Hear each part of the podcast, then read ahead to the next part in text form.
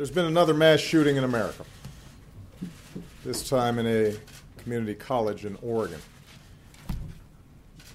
That means there are more American families, moms, dads, children, whose lives have been changed forever. That address came from President Barack Obama. He addressed the nation Thursday night after news broke of a mass shooting killing 10 people at Umpqua Community College earlier that same morning.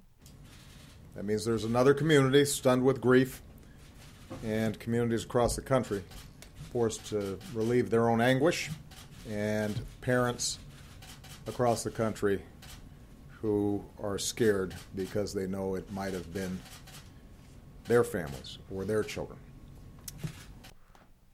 My name is Alex Wallachy. I'm the podcast editor at The Daily Emerald, and I'm joined today by our news editor, Jennifer Fleck, to talk about the events at UCC and what that means for students here at the University of Oregon. All right, Jennifer, could you start off by giving us some background on the events that occurred on Thursday? Yeah, so starting at 10:38 in the morning, police began responding to phone calls coming from the campus of the Umpqua Community College that there were shots in the area of Snyder Hall. Police then engaged gunfire with him, and he was confirmed down 10 minutes later at 10:48. And during the process of the shooting, 9 students were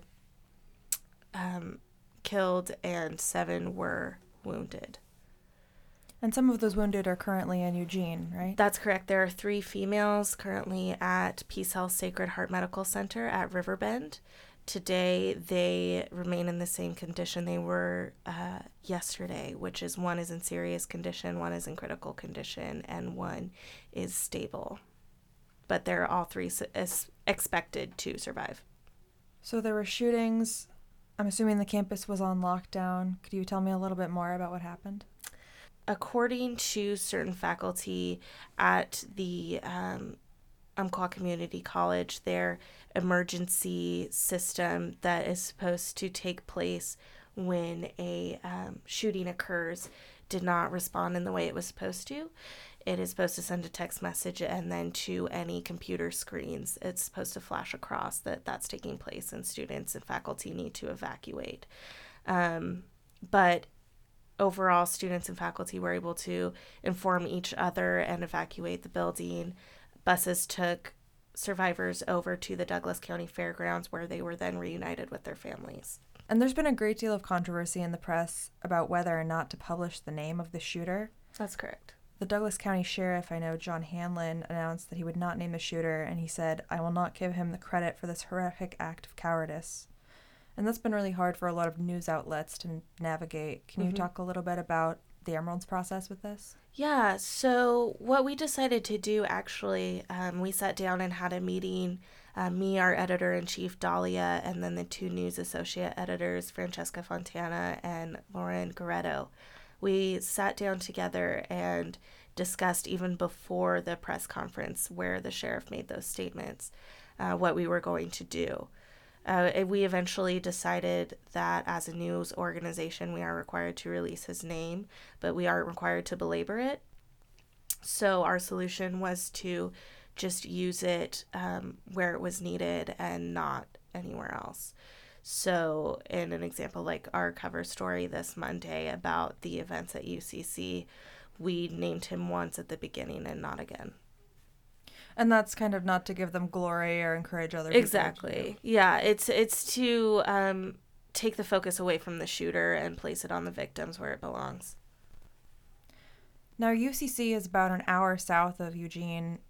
Can you talk a little bit about what the procedures are if a similar thing would happen at UO and how that compares to other schools? Absolutely. So the UO is different from UCC in that it has a police department of its own.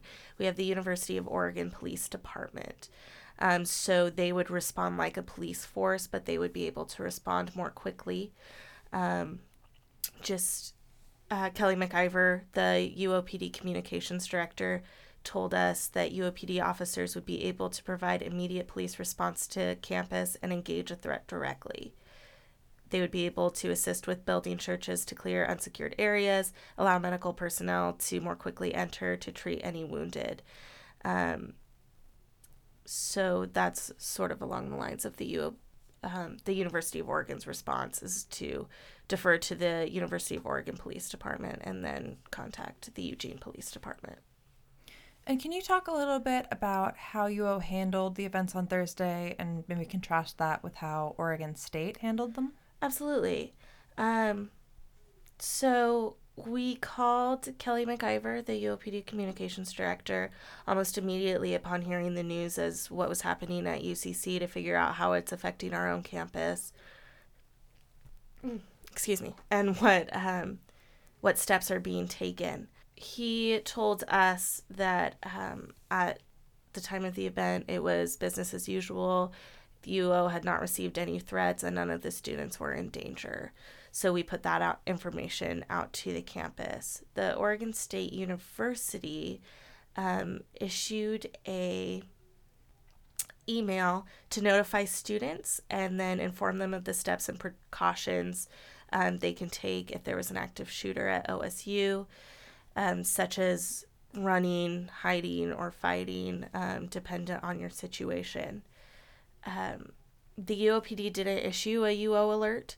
They issue UO alerts for things such as sexual assault, violence in the campus area, muggings, things to that effect, or what I've received UO alerts for. Kelly McIver said... They did not issue one because they didn't see any indication of danger to the students.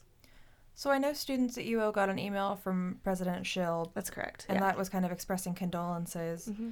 But unlike OSU, U of O didn't send out, these are our procedures in such an event. Correct. So that's kind of the difference there. Yes. Did they talk at all about what the precautions would be, what students should do? So the UO has a... program called Enterprise Risk Services, which directly handles emergency response on campus. They have been assisting UCC since the shooting occurred because they're the only campus department in the state trained up to the national standard. So they've been lending a lot of aid to UCC. And we spoke with their executive director of Enterprise Risk Services, Andre LeDuc.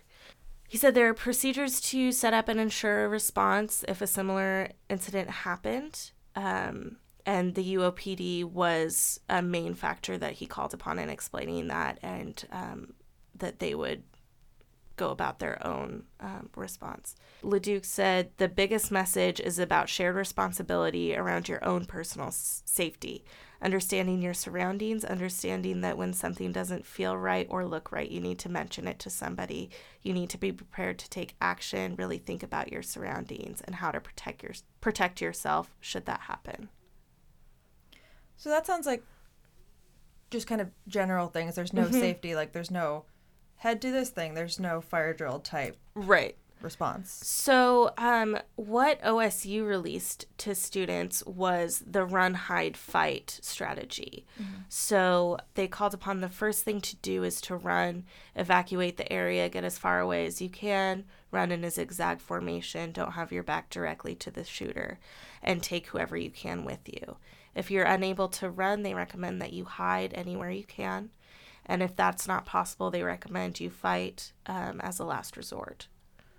So beyond the safety precautions and beyond what those repercussions might mean for other Oregon schools, can you talk a little bit about what's happening here at the University of Oregon to kind of honor the events and honor the survivors? Absolutely. Right now in the Erb Memorial Union by Starbucks, there are big sheets of white paper where students can express their feelings about the events at UCC. There's also a vigil at Alton Baker Park tonight, October the 4th. And there will be another one for students in the EMU Amphitheater Monday, October 5th at 7 p.m. The university is also encouraging students on Twitter to use the hashtag IMUCC and share pictures, thoughts, and memories with everyone.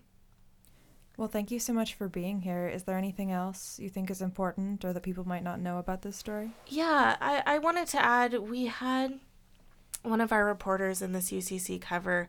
She spoke with a former Umpqua Community College basketball player who also used to play basketball for the University of Oregon. And he actually had 3 family members on campus during the shooting. And he just had some really poignant things to say about what the community of Roseburg is like. He spoke a lot about how it's strong, it's family. He said the community itself has such a powerful bond within each person that lives in the community, and this community will stay strong. I know that. That's just one of the many people whose lives were affected by the shooting that took place, and it was just so powerful that he spoke to us and spoke to us about his experiences and just how it affected him and his family and the community as a whole that he knows so well.